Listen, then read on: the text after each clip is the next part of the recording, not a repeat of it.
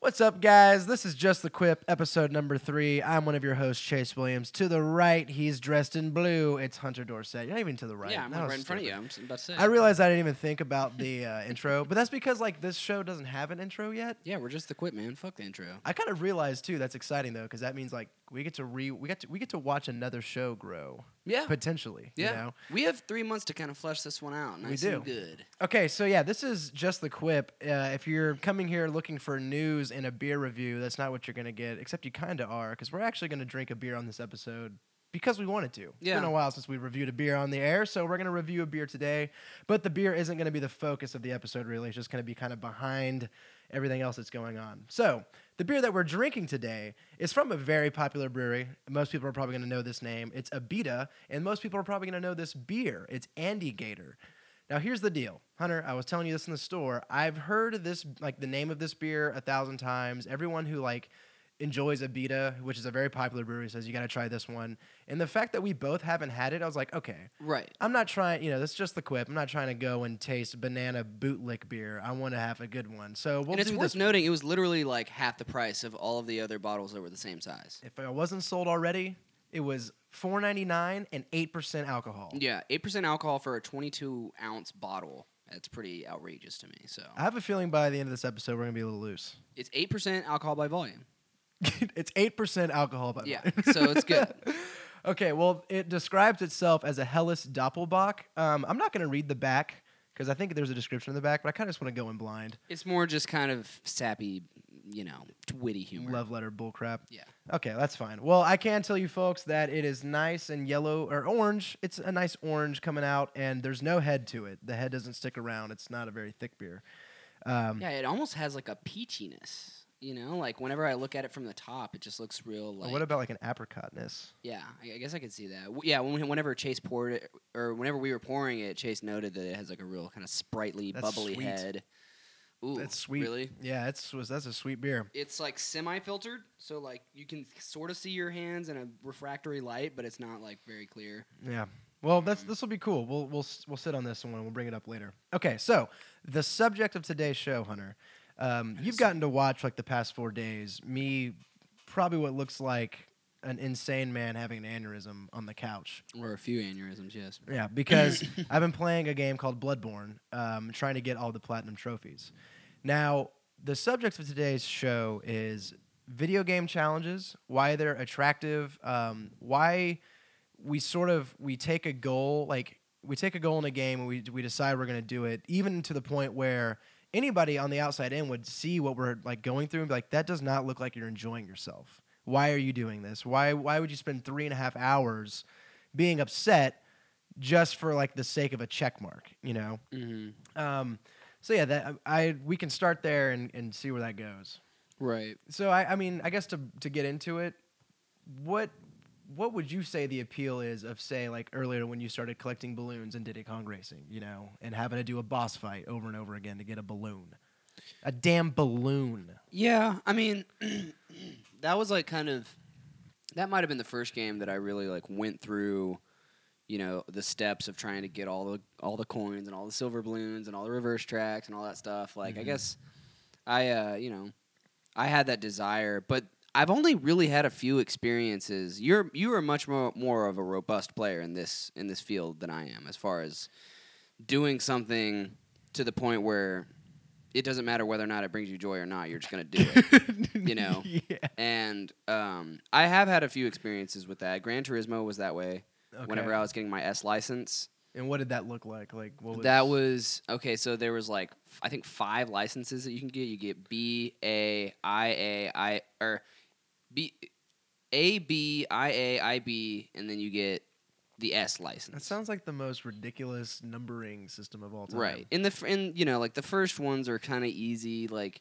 you just do, like, part of a racetrack. But then, like, when you get to S, all of the challenges are just, like, really, really low times on just all of the racetrack, and you have to do the whole track. So it's you know, you got to race a perfect race or something. Essentially, yeah. And you'll have like ghosts, right? That whenever you don't do it, you can like go against your ghost. So that was like an instance of me, you know, having not a whole lot of fun. I was getting angry, you know, because it took hours and hours and hours and hours to finally freaking do this. Mm-hmm. And then once I actually finally got it, you know, it opened up a whole lot of doors within the game, I guess, but it kind of made me wonder whether or not it was worth it. Exactly. Yeah. And so going back to what you said earlier, when you say, like, I watch you do these things that are literally bringing you no joy.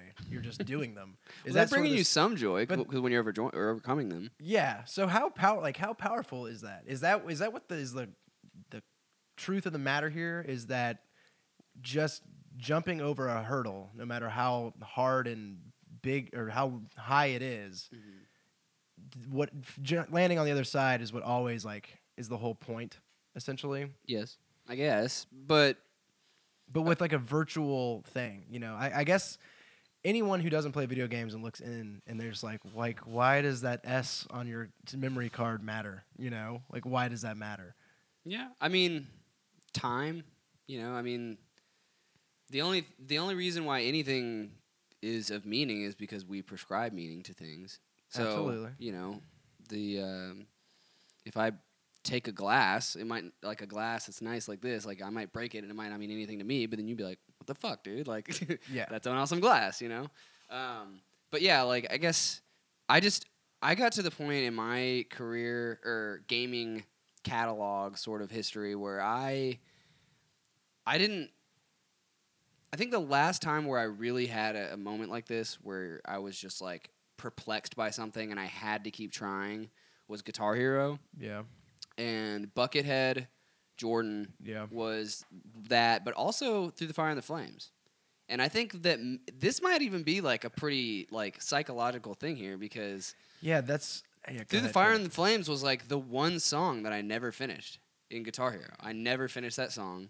And like, you know, I don't have to really say, like, you know I'm good. You're good. You're better than me. But, like, I could beat 99% of people, and I still can't even finish that song. And there are people that, like, suck that have finished that song. Yeah. And I think that really just kind of, like, closed down the doors of me, like, well, if this isn't going to be fun, if I can't get through this, then fuck this. Like, it's not worth it to me. And that's kind of how I, like, dealt with golf, too. So, okay, cool, because getting into just the psychology behind why we do these things, whether it's in a game or not, I wanted to start seeing if we could reach for other examples that weren't just video games. So go ahead with your golf example. I mean, because with golf, I started playing really young, and my dad was good at it, and he taught me a lot of stuff. He gave me lessons with like professionals and stuff, so that was cool.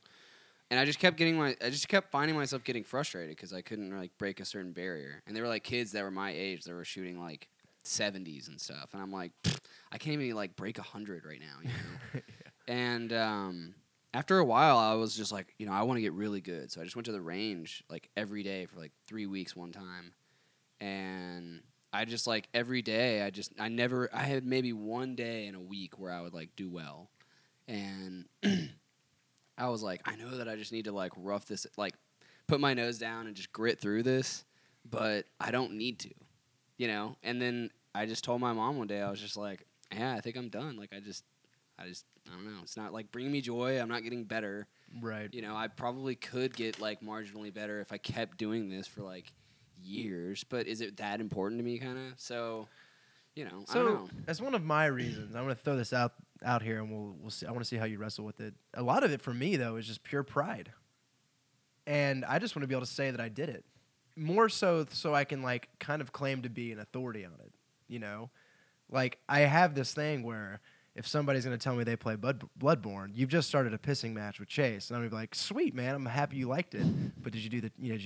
Did you do that? Then you're not really happy that they liked it. It's just pissing contest. It is. But I'm characterizing it as that, you know? I'm not, like, walking around with my chest puffed out, but I like knowing that I've did all of these challenges that other people couldn't do. That's how I feel with Guitar Hero. Whenever we five-starred everyone, you know, people are like, oh, I play on expert. It's like, well, I five-starred everyone. I perfected ones on expert. So, yeah, I totally understand that notion and, like, that feeling that comes with, like, a mastery of something like that.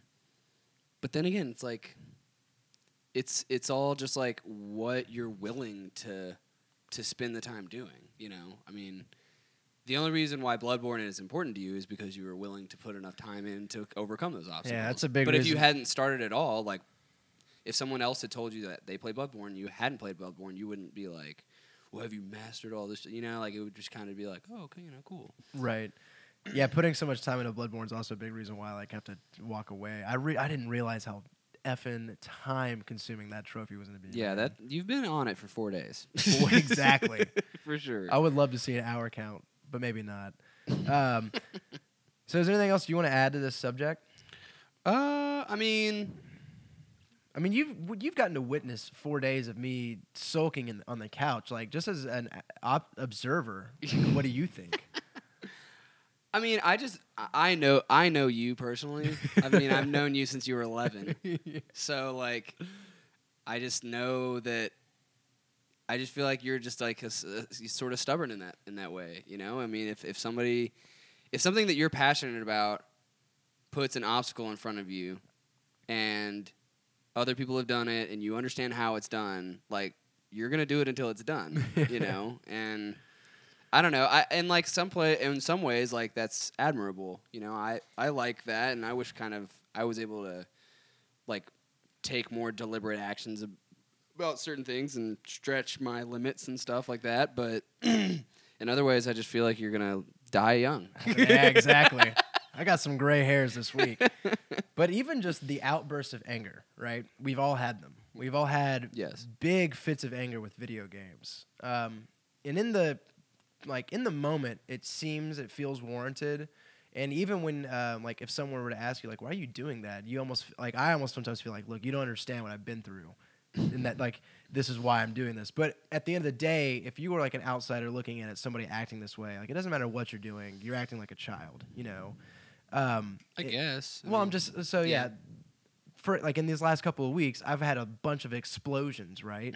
Yeah. How much of those are necessary or allowed given the challenge and like what is happening? Because like our parents back in the day, they just hear 10-year-old Chase like screaming at Halo, and they walk up and they're like, "I don't understand. One, shut up, stop screaming. Two, if it's making you scream, don't play it. Three, what are you doing? You know?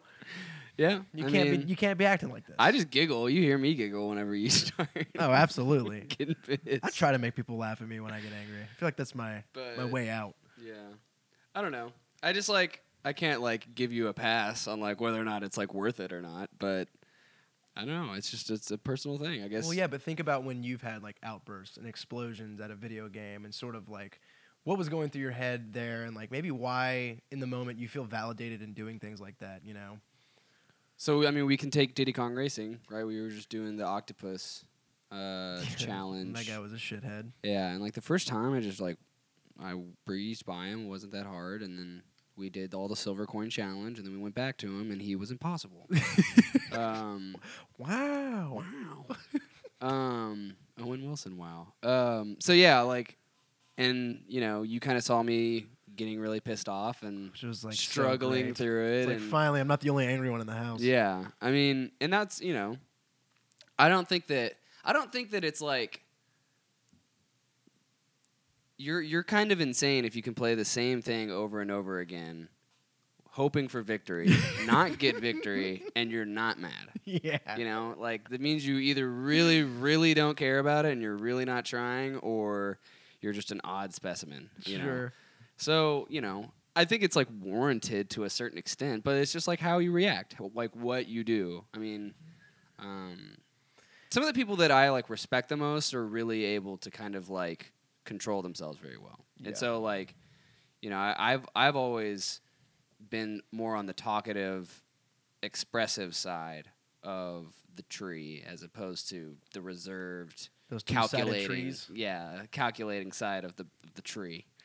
And the tree of that tree.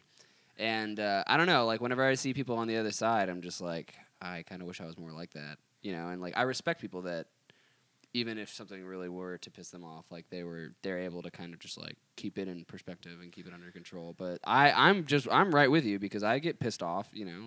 Like FIFA would be just a cussing fool, dude. Yeah. Yeah. So yeah. What about when people are getting pissed off at each other through a game? Like think about Salt with Mortal Kombat, because that's a different type of anger, right? That's an anger where you want the victory, right? Because you're putting in the time. Yes. Only the person stopping you is the person in the room. You know? See, I'm seasoned at this, so I don't get mad. I don't get mad between people anymore. Because pretty much, like, not only you, like, my best friend growing up from, like, kindergarten to fifth grade before you was also really good at games. Sam Moses? Yeah. He was also really good at video games and stuff. And I was always kind of the weaker link when it came to, like, co-ops, you know, and stuff. And I would, like, piss him off a lot. And we would get in arguments and stuff about some things. You just need to give me the grenades. Every time you take them, you waste them. It would be like Blitz or something. And, like, I didn't do something right. He's like, dude, what the hell? You know? Sorry, dude. I suck at this game. And I felt the same way with, like, Halo, you know, whenever I started trying to play you in Halo, and I'd lose, like, 75-3. But, yeah, I don't know, like, I don't let it get between me and another person very often. Like, the only time that it would get, like, really salty is Guitar Hero for me, because that was, like, what I felt most apt at, and I had mastered it to a certain extent where I was in the same playing field as these other people who were also really good. So, like, the competitive spirit, it was more competitive spirit than it was, like, anger or, like... Yeah, but I think competitive spirit can warrant anger, you know? It can warrant anger, but I don't think it warrants anger at a person. Yeah, like, maybe warrant isn't the right word, but, like, conjure anger, you know? Yeah, like, but you need to keep your anger, like, on yourself. Like, you can't get pissed off at another person for beating you. You should be able to, like... Be like, I'm pissed. But what if they're just using a cheap ass move, dude? Who cares? It doesn't matter. I agree. You have to use cheap ass moves to be bosses sometimes. You know, it's exploiting. It's take advantage of what you can. Sure. Yeah, I was just interested because, like, you know, there's often times where salty moments will happen, maybe barely between us and Nidhogg, but I know, like with Max and Andrew, they've had nights where either one of them, you know, beating the crap out of each other. And they'll play, like, 2 hours. And, like, the last hour, like, they don't even talk. You know? It's that salty. But they know that once they walk out of that dungeon of salt they've created, it's a hug and a high five, and I'll see you later, you know? They're better for it. Right. Yeah. I mean, I just think that... I think competitiveness is good. It's a driver. And you can be competitive in video games. You can be competitive in athletics. You can be competitive in spelling. Yeah. But, you know, I don't even think it really matters what avenue it is, as long as it's not like a, you know, like a self-abusive avenue or a bad one. But, like, if you're being competitive about something and it's not, like, driving your whole life. I mean, if these kids, if that's all they did every day, it was not talk to each other and play this game, then I'd say, yeah, it's not, we shouldn't play that game anymore. Sure. You know, but, like, it's okay if it's in moderation, and if y'all just have... Y'all are so competitive about it with each other that you don't need to talk. All you need is just action, you know. So you said as long as it's like a competitive nature, it's sort of okay, and as long as the relationship stays healthy. So let's like graph that back onto single player games. Okay. Does a single player games challenge almost create like a competitive nature between you and the game, and maybe that's where a lot of like the need for victory comes from? And also, you said as long as it's not like self-inflicting like pain or something, as long as you're focusing the anger on yourself. Like if you're not like angry at the thing for being the thing, you're just angry at yourself for not being able to overcome the thing. Yeah, I guess just what's the line between having like anger at yourself for not winning and just being so full of anger for so long, you know? When does the competitive spirit become like where's the line when does it not become competitive spirit anymore? It just becomes sour. Right. Yeah. But anyway, well, that's a fine line. I mean, I can't put words on that line, but we can try, you know. Okay, so we'll start with then. Is it like a competitive nature between you and the game when it's single player? Then, would you say? I think it depends on the game and how it's laid out. You know, because that's how watching you, I feel sometimes since you know more about game design and just in general and in games, a lot of times for me, I almost feel like I'm watching it in a dramatic irony sense, be between you and the game designer more so than the actual game. Yeah, you know what I mean by that? That's really interesting. It's just like you don't really care whether or not you get over the game. You don't like with a boss. Like if you have like some crazy boss, for me it seems more like you want it to be well done. It doesn't matter how the game does it. You just want it to be well done. Yeah. So like. You're playing it, but you're also sort of like judging it and like whether or not it's worth kind of your time and whether or not like your efforts are validated by you overcoming this thing. So like, yeah, I guess like sometimes I feel like people that like me don't know anything about game design wouldn't even think about like how it's designed. We're just like, we got to beat this thing. If we can't beat this thing, well, fuck this. Yeah. You know? Where you're like, this is a badly designed boss. Yeah. You can't do this. You can't follow him around and roll him there. And I'm like, I agree with you, but yeah. You know, like, you know, that's on you. But yeah, I don't know. I guess the overarching point with like whether or not it is like competitive spirit versus sour. I mean, I think it's different for every person. And I think that, like, my threshold for sourness is low, which means I get sour quick. Yeah. Because sourpuss? Yeah, well, it's you like... pucker up over there? Well, it's just, like, I play games for enjoyment. And if I have to, like, if I have to endure long periods of no enjoyment to get a short period of enjoyment, it's not a good... profit for me. It's not a good scenario. I think where it becomes worth it, and you are saying earlier that you know you give everything meaning, whether it's like a beer glass or a victory. Mm-hmm. I couldn't possibly sit here and tell you that I didn't play games for enjoyment. So then that has to mean that small moment is the enjoyment, and it means so much, and it is so intense that it does make every those hours of anger, I guess, worth it. You know. But yeah, I think oftentimes most people would tell you that they've probably sat there at one point in time and wondered, like, was that seriously worth it, you know? Yeah. I think going back to the idea of competition, too, as well, is, you know, you mentioned, like, competing against the game or even maybe against the game designers. But I think where my original statement of doing it for, like, a point of pride is also a competition with other people, you know? Because, like... if they've done like what I'm trying to do now, if they've got the platinum trophy and I don't, then that means they won the contest, you know. Mm-hmm. And it's not maybe about me like being able to be better in the sense that I want to beat their 40-yard sprint by 0.3 seconds, but I want to know that at least I crossed the finish line with them. Yeah. And now that we're on the finish line, I can talk to you about everything at a much deeper level, you know. Yeah, and that's for sure. Yeah. I don't really have any refutations against that. Well, then let's go ahead and let's talk about this beer a little bit. Okay. Cool. What do you think? I don't know if any of the listeners picked up on it whenever you first started, but my first reaction was, "Man, this is sweet." Yeah, it's sweet, right?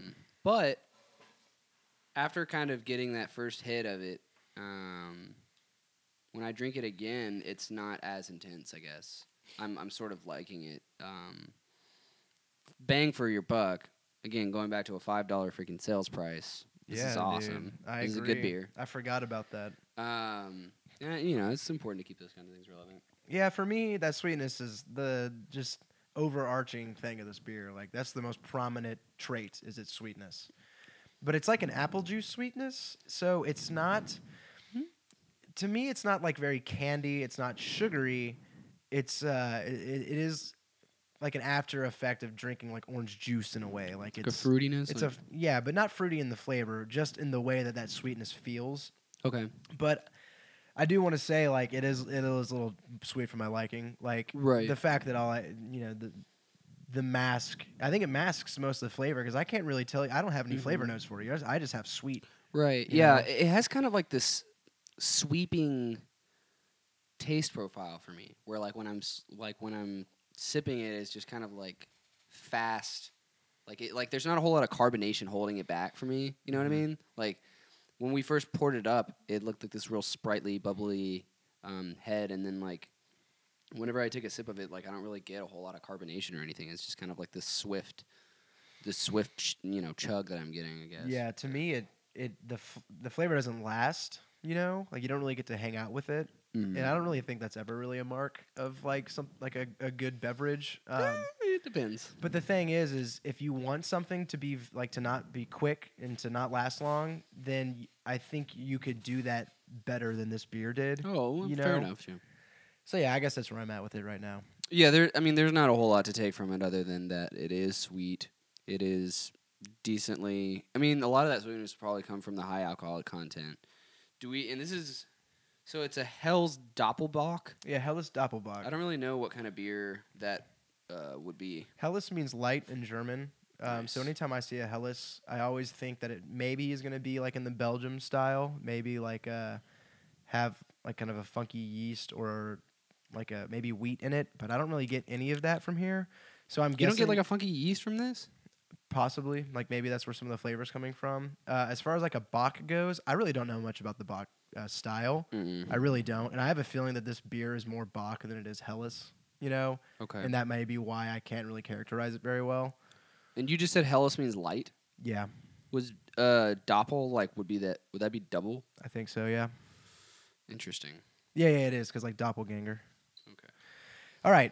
So for the we have one email for this show specifically from Nick. What? I asked him to email in. Yeah. But before we get there, I just briefly I want to talk to you about Bloodborne. Okay. It was a game that I was very excited for since the moment it was announced. Mm-hmm. And when it was announced, that was kind of when I said, like, okay, Chase, you know, you bought this Xbox. Are you sure that you really, like, are you sure you want to get an Xbox when Bloodborne is over there? Because it's the makers, it's the developers who did Dark Souls, and that's one of your favorite games of all time. Are you really about to pass on that? Right. So finally getting it, seeing all the changes that they made, and then really falling in love with it this week. I've been very pleasantly satiated, I guess, by it. So you've gotten to really witness a good bit of this game. Yeah, I think I feel like I probably watched you play like 60% of your game. Like, yeah, even on Twitch and stuff when you were. Oh, totally. Yeah, that was so much fun. God, that was so much fun. So just first impressions, like I just want to talk to you about what you think about it. I guess we can start with tone and art direction. Okay. Since that's like the most visual, you know, like that's the easiest to take away from. Yeah. Yeah. So the it's hard to really try and profess anything when you don't have a whole lot of knowledge backing up what you're saying. But except for insightful opinions, because you are a smart dude. So that's why I'm trying to piece together something that actually makes sense.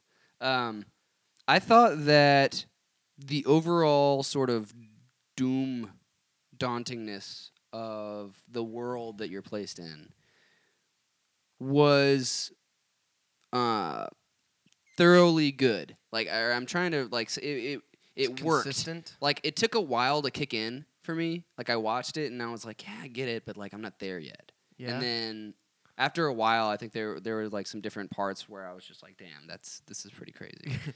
Can you think? You know, I think there is a feeling of like foreboding and doom in there. I think what really brings that along in me was like the size of the moon in it and how the moon was so present. Yeah, but I didn't even notice. But for you, what were some of the elements of the game visually that sort of brought that sense or that atmosphere of like of doom, like you were saying? There was just a lot of. It was dark a lot in the game. It's there's a lot of like cobblestone streets with like people with pitchforks and torches, and you know, like the first people that you start off against just look like super like weird zombie folk people, you know, like about to have a riot. Yeah, and they yell at you about and stuff. And also like I actually, I told you, I think I started my own little game of it. I was just curious to try and like see how I played. Yeah, what'd you name him again? Was it Broly? No, I had. Oh, it was Yusuke. No, that was a different one. Yusuke was for Worms. I tried to name this guy like a cool name. What's the other guy from Yu Yu Hakusho? I'm pretty sure you named him a Yu Yu Hakusho guy. Hiei? Maybe. Dude, no. What's the other two guys? There's Hiei, Kuwabara, Kurama, and Yusuke. I think it was either Kuwabara or Kurama. I think you're wrong. Okay. But anyway. I think the guy that I tried to make, I just tried to come up with a cool, like, medieval-sounding name. So you made a guy, though. Yeah, I made a guy, and I went on the first level or whatever, and I died a lot of times, and it was alluring, but I didn't really have a whole lot of draw to want to keep pushing as far as I had seen you go. I just love that that game was inviting enough in a way to get you to play, to get you to even try it. Because those games are so daunting. Like, you hear about the experiences that people have with them, and you hear about the allure of them. Like, yeah, it's so worth it, though, in that third hour when you finally beat that guy, and you're like, why would I play that? Yeah. And so the fact that this game, I think, has a way about it and getting people to play is really nice. I think that that's, I mean, we use the word scalability a lot, and I don't really know if this is, like, the right terminology, but let's see if we can kind of nail down what I'm trying to say. Like, I think that, like, a good game should be scalable in the sense that, like, yeah, the people that are starting playing the game that aren't good at gaming, that don't know anything about a game like this, and the people that are really, really good and always play games like this, like, during the first level, they're going to be kind of on the same foot. But then, like, as you go forward... a good game, in my opinion, would scale in a way that it's still keeping it hard for the other guy, like the guy who's a professional, and he's still having to struggle going through his journey, but also it can still, like, be playable enough for the people that suck to still, like, want to play. Yeah, you know, I agree. Like, it needs to be able to kind of cater to the fact that, like, some people just suck at these games. Mm-hmm. And I think that, for one... this game had the best starting area of any Dark Souls that I've played. I liked it, yeah. But two, what it does so well, and I think what you're getting at, is it teaches you the systems in a very, like, microcosmic way. It's like you can dodge and you can, like, fight, and these guys are going to hit you and beat you up if you don't know what you're doing. And you can pretty much apply that concept to the rest of the game, you know? Yeah. And so it does a good job, but also you got to walk that balance of you don't want everyone to be able to play it and beat it, you know, like you were talking about. Yeah. So, yeah, getting off of the aesthetic then, from a gameplay perspective, so basically when someone talks about why they like Bloodborne, are you going to understand? And if you do understand, like, what can you say about why so many people play them as religiously as they do? I understand. I'm going to understand, clearly. I mean, I've watched you play all the different bosses, and, like, those guys are their feats, you know? I mean, they all have their little one-move weakness or whatever that you can exploit or whatever, but to a certain extent, like, all those guys are, like, super hard and super crazy and super awesome-looking. And I think that, you know, I'll be able to appreciate how much talent, dedication, and sort of just... craziness, just sedulousness, just like, what does that mean? It's like another word. Is sedulous? It's like it's an amazing word. It's like being dubious, or like just like really going after something nonstop, persistent. It's like another word for persistent. And so yeah, like I appreciate all of those things about it, but I think that like I don't really know what would make it draw the average person in more so than, like, any other game. Like, I don't really know what, like, its hooks that it would sink in people are. And that's probably just because I haven't played it, you know, in depth. So, to that extent, I wouldn't be like, well, why do you love it? You know, like, what are the specific things about it that you love, you know? I think the hooks are... just the challenge, though. I think people realize. I think the vast majority of people see those who have beaten games like this talk about them, and there is an allure to the excitement and to the feeling of accomplishment that people do bring when they speak about these games. You know. But do you think that like the challenge that's presented in this game is that much different than the challenges that are presented in games that are of similar structure? Well, what's interesting about those games is, like, there really isn't anything out there that's similar to it. Okay, and well, then that's fair. Exactly. So, you know, you have a game that has very specific rules and it plays in a very specific way, and if you can really discipline yourselves in those mechanics, you're going to do fine. There are other games out there that have the similar, like, psychological battle with, like, being competitive with the game. I think that's universal across, like, human behavior. Right, yeah. So, but they do it in other ways, like Diddy Kong Racing, where it's like, just collect all these things, so just beat each race, you know. You're using a completely different set of skills and all that, but you're doing kind of the same thing. Yeah. It was just good to, you know, just thinking about the game, like, it was just good to finally see something, like, do what it was supposed to do. Yeah.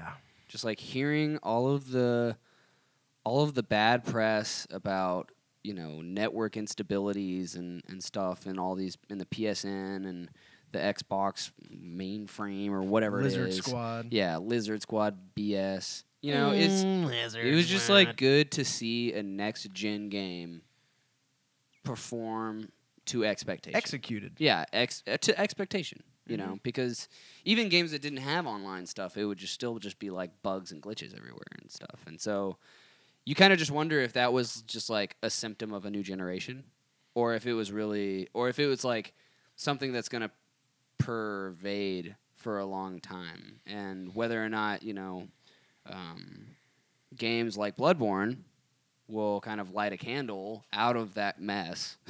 Because to me, it seems clear that this is probably like one of the biggest sellers, most successful games of PS4 or any game console right now as far as like the next gen stuff. Yeah, I would love to see how many total copies it sold. But as far as like exclusives go, I think, yeah, it's the most important one. Yeah. Most valuable one. I mean, what's like, so the only other exclusive then would be, that's like in the running would be what, Destiny? Destiny's not exclusive. It's not? Oh. Which, Hunter, I gotta say, we've had that realization probably like four times on this podcast. Well, I'm sorry. It's fine. Damn it. But what is the marketing working? Right there. What is the? What do you think is like the most? What do you think is the next best, most successful next gen game out right now? That's exclusive to next gen. Well, it's just like it was a next gen game. It was brought out for next gen only. Yeah. Damn, that's a good question because surprisingly, like there actually hasn't been very many of those. Have you heard anything about Project Cars? How come that hasn't? Oh, I want to eat that game's lunch so bad, but I just got to wait, you know. I just got to make sure. Is that exclusive? No, that's multi-platform. That's on everything. I don't know. I'm drawing a blank right now. I would say maybe something like Forza, you know, something stupid like that. That's something just early beginner. Easy, you know. It's a or maybe the latest Call of Duty game. I think the last Call of Duty game was for, I don't know. I look like a bad gamer right now. Yeah, it's okay. But like, let me ask you a question. Please do about Bloodborne. Getting into the couch conversation we had last night, one was amazing because I got to talk about my favorite thing. Two, I get to really hammer down what I feel about my game. I can't really remember like the specifics that we had. We got into the argument over whether that one boss was a good boss or not. Oh yeah. But anyway, ask your question. So my question is like, What are the elements of fun in that game for you? You know, like if I was gonna play Gladius, I think that like the things that make Gladius fun for me is that like it's relatively simple. So like I know how to time stuff well, and like there's a lot of strategy involved, so it makes me think outside of my own head. But like as far as like how you were approaching each individual challenge that you had, what do you think was like fun about it? So you have to think about sort of my two stages with the game, because you've seen my late game stage recently, like the meta game, if you will. Like, but I was there at the beginning as well. So in the beginning, what's the driving, I think, factor of fun in Bloodborne, and with any of these games like that, is discovery. For me, it's like I get to put this new disc into my system. And I have a whole new world to explore. And these worlds are like dripping with detail, saturated with lore. You know, every corner was thought about and designed with a purpose. Mm-hmm. And so walking into a new area, and if you notice, like when I first played the game, I went at walking's pace. I killed every enemy. I explored every area, walking across alongside the left wall and looking in every ditch, and the right wall and looking in every ditch, you know? And so every time you get to go like to a new place and experience like this new location, those are probably the best parts. Discovering new bosses, because it's like, okay, like here's a whole new boss. What's this guy all about? Does he look awesome? Is his moveset creative? You know, does he feel like a badass anime character in a way? You know, does he feel like somebody Goku would go up against or something like that. Yeah. And so there, you know, there's that. And I honestly think like the challenge in all of the games that we've been talking about, and the feeling of like accomplishment comes secondary. I still think it's more important and more gratifying, but I think the original, the earliest pool is discovery. But discovery can be map discovery, like, you know, environments. Mm-hmm. It can be like, dude, look at this weapon. Like, well, the first time we got the Kirk hammer, mm-hmm. and we put that thing on our back and we saw how it transformed. That was a moment. Right. Or getting like a new set of armor that you're like, dude, this guy looks bad ass. Mm-hmm. You know, I think that's the biggest draw. So it's not as much about the actual like fiber of the interaction with the game as much as it is just like being in the game. Well, actually, I would say no. I do think the fiber of the game is the most important. I think we measure everything else that I just said against the fiber of the game. We'll call it gameplay. Yeah, and I think gameplay is the most crucial aesthetic trait that video games have that no other medium does. Mm-hmm. And so at the end of the day, if the fiber of the game doesn't work and the game isn't fun to actually play, and if the controller isn't, you know, if I pick up that controller and get frustrated because what I'm trying to do in my head isn't working out on the game, mm-hmm. then I probably won't stick around to discover everything else. I'm going to leave, you know? Yeah. See, that's me all the time. Yeah. But, yeah, I guess that was, you know, a question. And another one would be, you know, since you come from the lineage of blood, May you be blessed with blood. Of all things dark and soul. Yes. It's kind of just like, my question's not really it's a little nebulous. It's like, how do the bosses in this game differ from the bosses in the other game? And do you feel like you can ever really be surprised by bosses anymore? Like these guys are like throwing up on themselves and shooting laser beams and like breaking off their own arms to kill you and stuff. It's like, does anything ever even surprise you anymore? You're kind of like, okay, this is what I need to do to kill this guy. Yeah, that's a great question. I think you would probably maybe, I don't know if you'll be surprised to hear this or not, but yeah, not much is a surprise. A lot of those bosses, you can kind of fight with the same mentality of how you fought most bosses in the other ones. Mm. I think that's more indicative of how the game is designed. Like we kind of said, how the game has a specific feeling and therefore it plays unlike any other game. So almost in a way, I'm going to play that game the same way because that's the way you play it in order to beat it. I know that I need to get behind them. I know I need to dodge to their right pocket, you know, basically.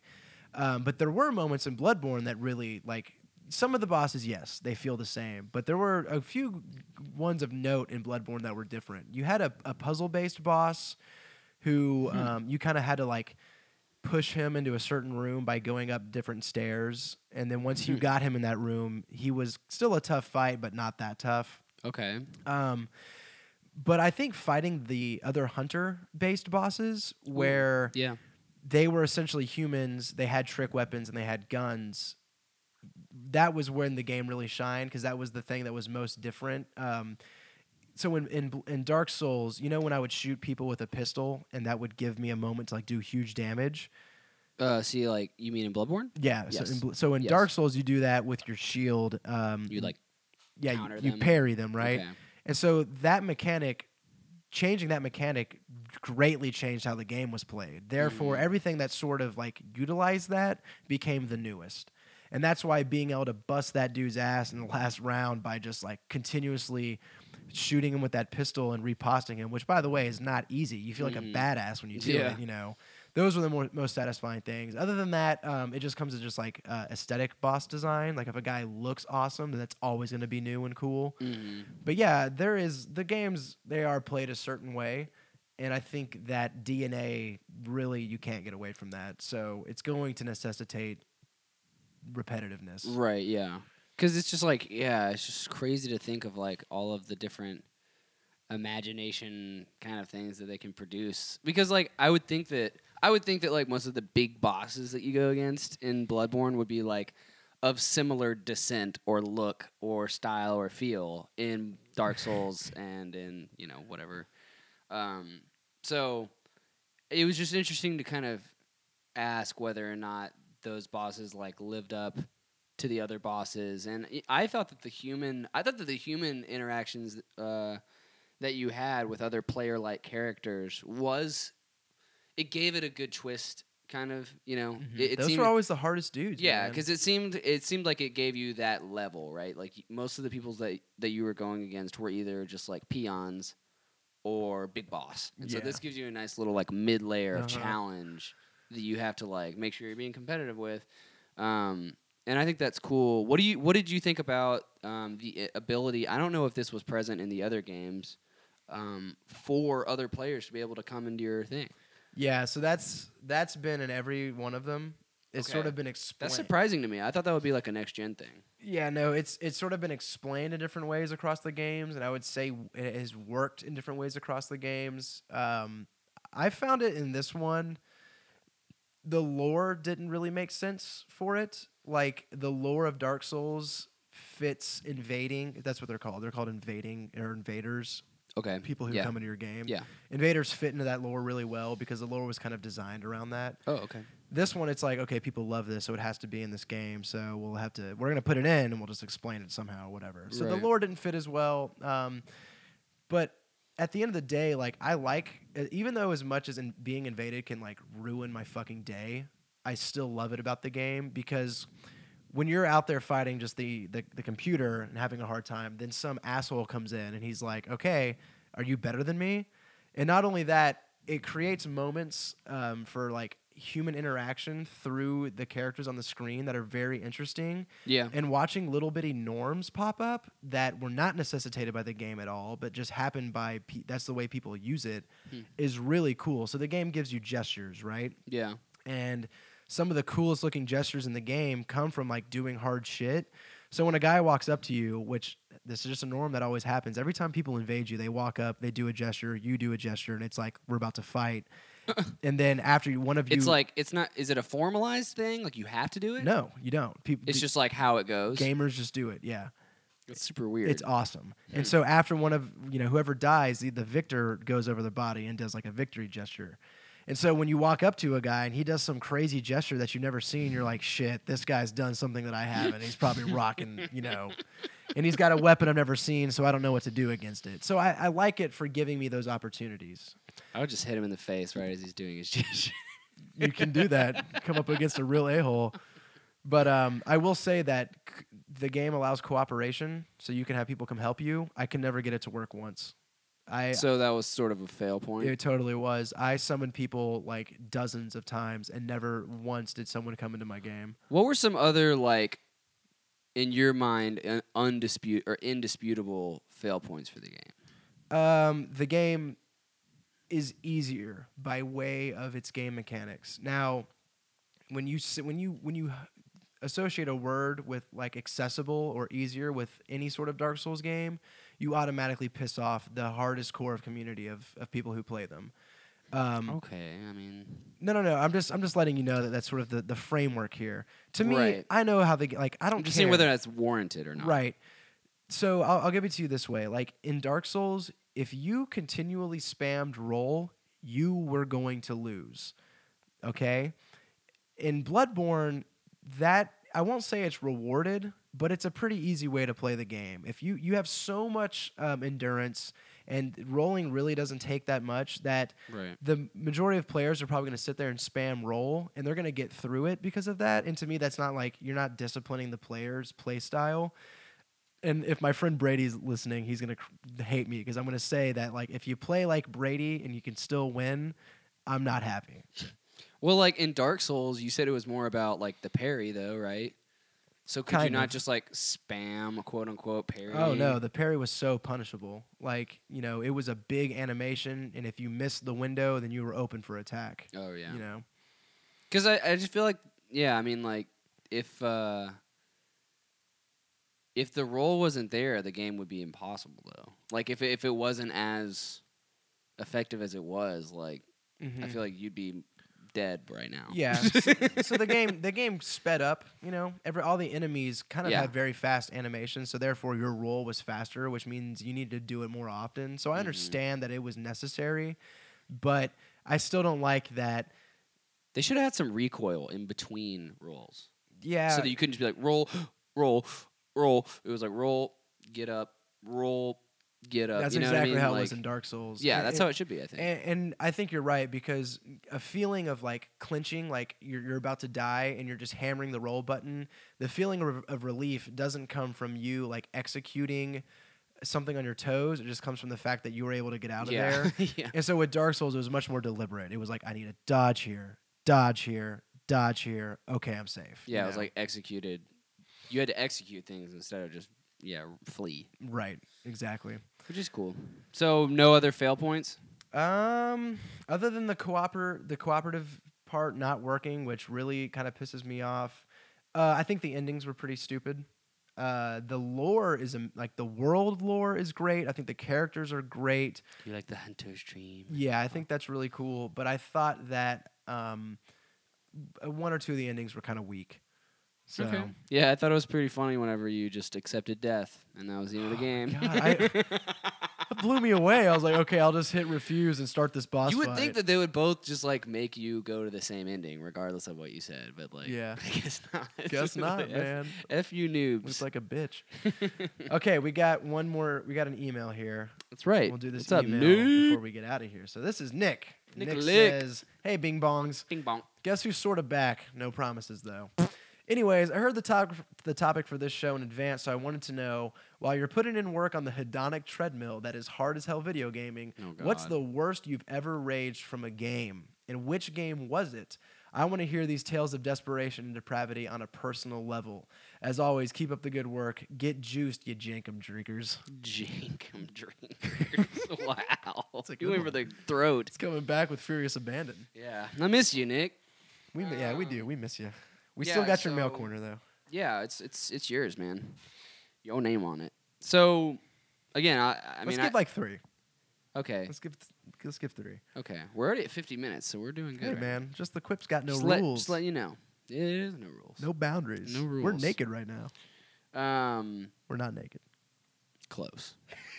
We're getting closer as we drink these beers. I think the most mad that I ever got, because, with Through the Fire and the Flames, it was just so stupid that I didn't let it get me mad. I was just like, this is just so dumb. And, I even, practiced being able to, hammer it on the whole way. And, I knew, I still know it. To this day, I know it. I just can't do it. And I never got as mad at that. But I think I was getting, seething rage at Jordan. Can I ask you, as someone who's, a master of piano... Mm-hmm. Having Through the Fire and the Flames be like, dude, just do these finger movements and you'll get it. But your piano dexterity not translating, how fucking angering was that? Well, it's just because it's all hammer-on BS, It was I could hit it, but, if I didn't hit it in the perfect freaking window... Yeah. I guess, I've never really been super precise. I've been more creative. You got the soul in you. I've got creative juices, but it's hard to keep those creative juices precise. Yeah. The juices run sometimes. Yeah, but then you have somebody like Max Scott. Who's creative and precise. Yeah. And he just nails it. And, but yeah, that's kind of what I liked about Jordan is, there was sort of, there's talent required to get to the solo, and the things leading up to the solo, it was very, very beneficial for you to be able to hit some of the ridiculous stuff before the solo in order for you to wait longer and do your star power into that ridiculous solo that was, a minute long. But, there was never a chance in hell you'd hit anything in that solo. Nope. And then once you, finally get out of it on the other side, you're like, oh, yeah, thank God. But then you have the thing at the very end where it's and you're you can either hammer it on or you just, have really fast strumming and, really nail all your parts. And so to be able to, five-star it, it was basically just, nail everything up to the solo, get past the solo, nail everything up past the solo. And so finally five-starring that took so long. I remember even just, I think one night I was like, okay, I'm just going to do this. It's the one song that I want to do. And I think I tried for 6 hours. Holy went downstairs. Shit. I told my mom about it, and she was like, I don't care. And I was like, she was like, get out of my face. I was like, I'm just trying to sympathize, have somebody sympathize with me because this is horrible up here. I'm sweating up there. Salt chamber. I'm not going to eat until this happens. And then I went back upstairs and tried for 2 more hours and got it. And that was a feeling of elation. I just remember, the first time hearing Max Scott five-starring Jordan and thinking how impossible that was, and then knowing that I could do it was, yeah, it was cool. So the next question, was that the angriest you got in that 6 hours? Mean, it's hard because, like, I guarantee you there are times that I was more angry, like, just individually, just moments. But, but like, that was the most elongated period of stress and anger and frustration that I've ever, like, experienced and put myself through, Okay, that's a good answer. I mean, anybody who listens, you can't fault Hunter for citing things like Guitar Hero as his examples because that's what he knows, but he knows it to a masterful extent. Oh, yeah. You know, he knows the game. Yeah. And I, you know, I think that it speaks true to any game like that you could say. Right, yeah. For me, dude, a little bit different. Like, I'm trying to think when I was a kid, and when I was a, I think the reason why I play games today now is because of the way I played them when I was in second grade. And I don't know how this happened. I to this day, like, I don't understand why I played video games as a kid or, like, how I even got them. Yeah. You know, I just know that, like, I did. Yeah. So when I played Zelda, I had a player's guide. I had a guide next to me. And all I did was just go through every page and just do what it told me. Because I was in second grade. I didn't figure the games out. I just did what the games told me. Yeah. And so the way I played Zelda was I completed them. I got every item. I got every heart piece, the biggest quivers, the largest wallet. I did everything. Mm-hmm. And every time a new one got it, I got it as well. So I don't remember being angry in my formative years of gaming because I think gaming was still just for fun at that point, right? Thank God, yeah. So what's I think probably the angriest I've gotten is going to have to be at Halo 2. Really? And it's interesting because as mad as I get at single-player games, at challenges, the anger I multiplayer gets you going. The anger I have expressed at real people, yeah, like Gears of War, like just having some dude consistently, like I'd always try to be the alpha male in my video gaming crew, right? And if some dude is just shitting in my face constantly, it doesn't make me look good. I don't feel good about that, right? So there are many nights when my dad would come in at 4 a.m. from downstairs and across the house and tell me to shut the hell up and go to bed because I'm red in the face, popped a blood vessel, angry. Yeah, it would be hard to say when you've been the most mad at a video game. What would you think it would be? What's the angriest you've seen me at a game? Dude, that's so... I mean, I don't know. Because you've watched me get mad at Halo. Halo was pretty bad. I just remember even having like sleepovers and us just like making fun of how mad you were getting. Yeah. Those were deep, dark days, my friend. Yeah, I think that, you know, going back to Guitar Hero, I mean, whenever it was multiplayer in that sense, it was fun. I never had anger, like, deep-seated anger from Guitar Hero with other people. Because they're in the room with you. And then for me, you were good enough to hang with people online multiplayer, but, like, I never was. Like, it was a given that when I respawn, I'm getting dome shot within 5 seconds, you know? And, like... I just had to, like, accept that after a while and just, like, I couldn't get pissed. Like, I just knew it, you know? Yeah. Multiplayer wasn't even something that I would, like, step to ever.